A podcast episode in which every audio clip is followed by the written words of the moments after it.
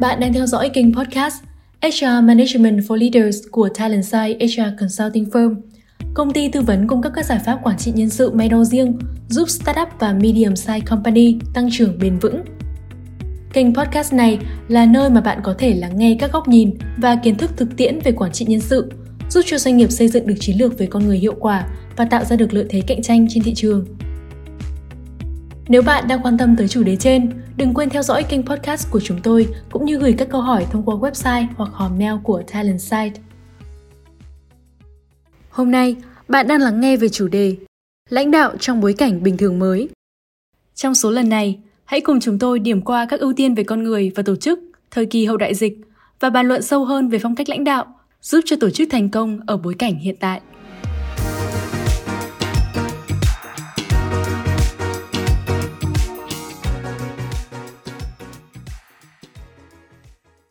Đại dịch Covid-19 bùng nổ đã làm xoay chuyển cả thế giới. Chúng ta đều rất hồi hộp và mong chờ được quay trở lại cuộc sống bình thường. Nhưng định nghĩa bình thường trong bối cảnh hiện đại giờ đã khác rất nhiều so với trước kia. Đối với các nhà lãnh đạo, việc dẫn lối nhân viên để vượt qua sự không chắc chắn của hiện tại và tương lai là nhiệm vụ trọng tâm cần đưa lên hàng đầu. Những phẩm chất lãnh đạo như sự thấu cảm và sự linh hoạt trở nên quan trọng hơn bao giờ hết, đặc biệt là khi chúng ta đang dần thích nghi với việc làm tại nhà hoặc đang hướng tới sự cân bằng giữa công việc cũng như sức khỏe thể chất lẫn tinh thần. Lãnh đạo bằng sự thấu cảm và linh hoạt sẽ giúp cho đội nhóm luôn gắn kết, thêm gắn bó và gia tăng động lực làm việc. Trong phần đầu của podcast, hãy cùng chúng tôi bàn luận về 7 ưu tiên xoay quanh con người sau thời kỳ khủng hoảng.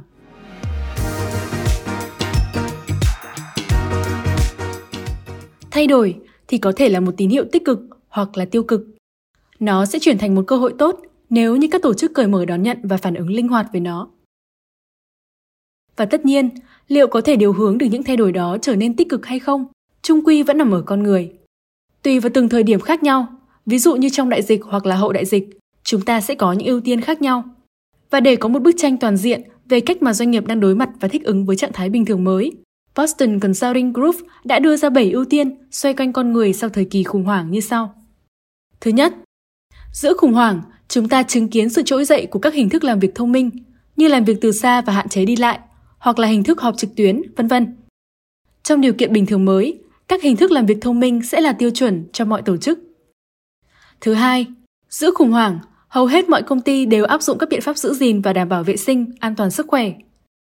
Trong điều kiện bình thường mới, sức khỏe vật chất và tinh thần của nhân viên sẽ là nền tảng của mọi tổ chức. Thứ ba, giữa khủng hoảng, các doanh nghiệp sẽ nỗ lực hết sức để giảm thiểu rủi ro về nguồn nhân lực. Trong điều kiện bình thường mới, các mô hình quản trị nhân tài toàn diện sẽ trở nên cần thiết hơn bao giờ hết. Thứ tư, giữa khủng hoảng, các doanh nghiệp sẽ cố gắng quản trị sự linh hoạt của nguồn nhân lực. Trong điều kiện bình thường mới, doanh nghiệp cần phải có một nguồn nhân lực linh hoạt. Thứ năm, giữa khủng hoảng, lãnh đạo và nhân viên giao tiếp bằng sự cởi mở và thấu hiểu. Trong điều kiện bình thường mới, các nhà lãnh đạo cần kết hợp cái đầu, trái tim và đôi bàn tay. Đây cũng chính là chủ đề bàn luận của bài viết lần này và sẽ được chúng tôi chia sẻ ở phần tiếp theo của podcast. Thứ sáu là giữa khủng hoảng, các tổ chức luôn nỗ lực để hỗ trợ và sát cánh cùng với nhân viên và cộng đồng. Còn trong điều kiện bình thường mới, chúng ta cần hành động và xây dựng văn hóa doanh nghiệp có mục đích. Và cuối cùng là ưu tiên số 7. Giữa khủng hoảng, mọi công ty phải làm quen với công nghệ số. Còn trong điều kiện bình thường mới, thì mọi công ty đều cần lấy công nghệ số làm xương sống trong hoạt động vận hành của mình.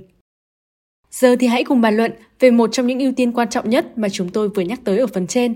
Đó là sự lãnh đạo kết hợp hài hòa giữa sự thấu cảm và khả năng thích ứng, bằng cách tổng hòa giữa ba yếu tố, cái đầu, con tim và đôi bàn tay.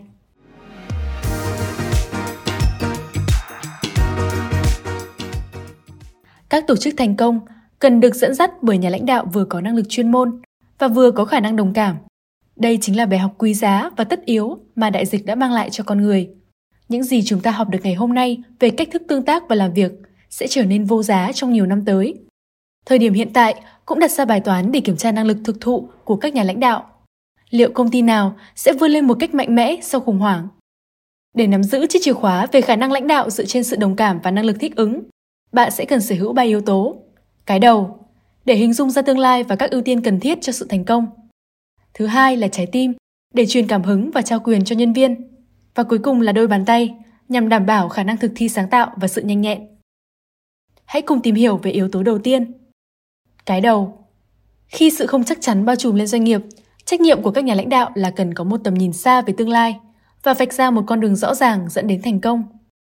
Giữa đại dịch, Microsoft đã xuất sắc tạo ra một tầm nhìn đầy khát vọng, giúp định hướng mọi thứ từ chiến lược tổng thể của công ty cho đến hành động và động lực của từng nhân viên. Trong một email được gửi tới nhân viên vào tháng 3 năm 2020, khi đại dịch COVID-19 trở nên hiện hữu hơn bao giờ hết, CEO Satina Nadella đã chia sẻ về tầm nhìn của mình với các nhân viên. Trong thời điểm đặc biệt này, phần mềm sẽ đóng một vai trò to lớn đối với mọi ngành công nghiệp và trên toàn thế giới. Tầm nhìn của Nadella đặt ra vừa có sự kiên định và sự linh hoạt. Ông mô tả cách mà các công cụ Microsoft được sử dụng trong y tế từ xa, được ứng dụng trong việc học tập trực tuyến và quản trị an ninh mạng, vào thời điểm mà rất nhiều nhân viên và tổ chức cũng đang nhanh chóng áp dụng các công cụ kỹ thuật số mới. Nhờ việc nhận thức được cơ hội và thực thi tầm nhìn ấy mà Microsoft đã thu về kết quả kinh doanh đáng ngạc nhiên ở thị trường Trung Quốc khi công ty đã chứng kiến sự gia tăng lên tới con số hơn 500% số lượng các cuộc họp, gọi điện và hội nghị trực tuyến trên ứng dụng Microsoft Teams. Bài học được rút ra cho thời kỳ bình thường mới rất rõ ràng. Một tầm nhìn mạnh mẽ sẽ giúp nhân viên nỗ lực và phát huy khả năng trong công việc. Đây là bài học dành cho không chỉ các công ty khởi nghiệp công nghệ ôm mộng thay đổi thế giới, mà còn ở cả các doanh nghiệp ở khắp mọi nơi. Để luôn giữ được ý nghĩa trong bối cảnh biến động nhanh chóng, tầm nhìn cần được bạn xem xét lại thường xuyên và được thực hiện theo đúng cam kết. Yếu tố thứ hai giúp bạn nắm giữ chiếc chìa khóa về khả năng lãnh đạo dựa trên sự đồng cảm và năng lực thích ứng là trái tim. Hãy lắng nghe câu chuyện sau đây. Vào năm 2019, một hội nghị bàn tròn về kinh tế tập hợp các CEO của Mỹ đã tuyên bố rằng doanh nghiệp cần làm nhiều hơn là việc chỉ tạo ra lợi nhuận. Mỗi doanh nghiệp sẽ cần hướng tới mục tiêu phục vụ xã hội, từ cổ đông, khách hàng, cho đến nhân viên, các nhà cung ứng và cộng đồng. 181 CEO đã ký vào tuyên bố, nhưng cũng có một vài người trong số đó chỉ coi đây là lời hứa suông. Nhưng điều gì đến cũng đã đến.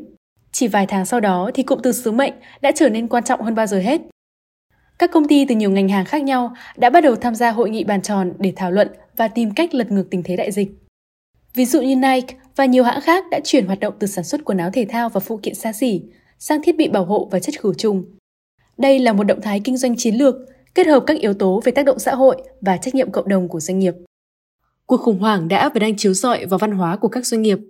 Nó tiết lộ rằng liệu các doanh nghiệp đang nỗ lực hỗ trợ nhân viên qua việc tránh cắt giảm nhân sự và giúp nhân viên vượt qua các khó khăn về tài chính hay là đang bảo vệ lợi nhuận mới là ưu tiên số một của họ.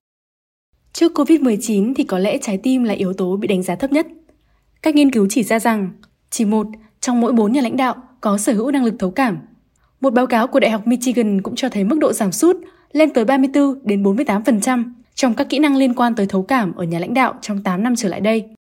Đây là xu hướng rất đáng lo ngại, bởi lẽ sự đồng cảm giúp xây dựng mối quan hệ bền chặt hơn giữa lãnh đạo và nhân viên khi làm việc từ xa, đồng thời tạo động lực và thúc đẩy hiệu suất của các nhóm.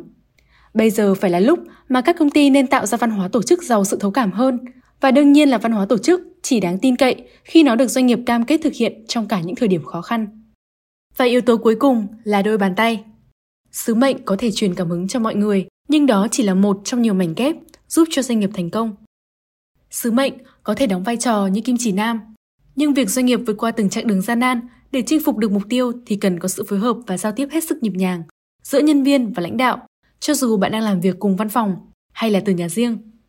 Từ lâu thì các nhà lãnh đạo đã hiểu ra được thách thức của việc tập hợp các nhóm, làm việc tại nhiều địa điểm khác nhau. Dựa trên một số ý tưởng rằng, một số cuộc trò chuyện hay ho thường có thể nảy ra từ trong bếp ăn. Gã khổng lồ công nghiệp Siemens của Đức đã tự tạo cho mình một quán cà phê ảo cho đội ngũ nhân sự trên toàn cầu. Trong không gian số này, các thành viên từ mọi nơi trên thế giới có thể gặp gỡ, đặt cho nhau các câu hỏi và chia sẻ những quan điểm và góc nhìn trong công việc. Không gian thân mật này đã giúp xây dựng cảm giác thân thuộc và gắn bó giữa các nhân viên, từ đó tạo ra một đội ngũ toàn cầu hợp tác có hiệu quả. Nhiều công ty trước đây chưa tìm ra giải pháp tốt để quản lý một đội ngũ nhân viên phân tán, thì nay đã có động lực hơn rất nhiều để làm như vậy. Điều bạn cần chú tâm hiện nay là đưa ra định hướng, cung cấp quyền tự chủ cho nhân viên và tập trung vào kết quả hơn là quá trình, đặc biệt là khi công việc tiếp tục trở nên linh hoạt. Vậy câu hỏi được đặt ra ở đây là lãnh đạo với cái đầu, trái tim và đôi bàn tay sẽ đem lại lợi ích như thế nào? Chưa có nghiên cứu nào có thể định lượng lợi ích của việc kết hợp tầm nhìn với kỹ năng lãnh đạo thực tiễn và sự đồng cảm. Nhưng kinh nghiệm của các công ty tư vấn lớn như Boston Consulting Group đều hướng về một kết quả duy nhất. Đúng vậy, con số cuối cùng nói lên tất cả. Những doanh nghiệp kết hợp cái đầu, trái tim và đôi bàn tay hầu hết sẽ kinh doanh có lợi nhuận trong những thời điểm khó khăn, đồng thời xây dựng lại được những lợi thế cạnh tranh cho tương lai. Các cuộc khủng hoảng như chúng ta đang đối mặt hiện nay buộc các doanh nghiệp và các nhà lãnh đạo của họ phải thay đổi và thích ứng với tốc độ phi thường. Những nhà lãnh đạo có thể lọc bỏ tiếng ồn và tập trung vào yếu tố cốt lõi thúc đẩy sự thành công. Dẫn dắt dựa vào cái đầu, trái tim và đôi bàn tay, chắc chắn sẽ có được sự bứt phá mạnh mẽ hơn bao giờ hết. Cảm ơn vì đã dành thời gian lắng nghe và tham khảo podcast của chúng tôi. Bạn biết đấy, dù là tìm kiếm cơ hội tăng trưởng, triển khai chiến lược mới hay tập trung giảm chi phí vận hành hoặc chuyển đổi hoàn toàn văn hóa doanh nghiệp, bạn đều cần có một đội ngũ tài năng, có tính cam kết cao để hiện thực hóa các mục tiêu trên. Nếu cần bất kỳ sự hỗ trợ nào để giải quyết các vấn đề liên quan đến nguồn nhân lực, đừng ngần ngại liên hệ với chúng tôi qua website Talentside HR Consulting Service và cũng đừng quên ủng hộ chúng tôi bằng cách để lại góp ý và đánh giá trên kênh podcast. Chúc bạn có một ngày làm việc hiệu quả và tràn ngập niềm vui.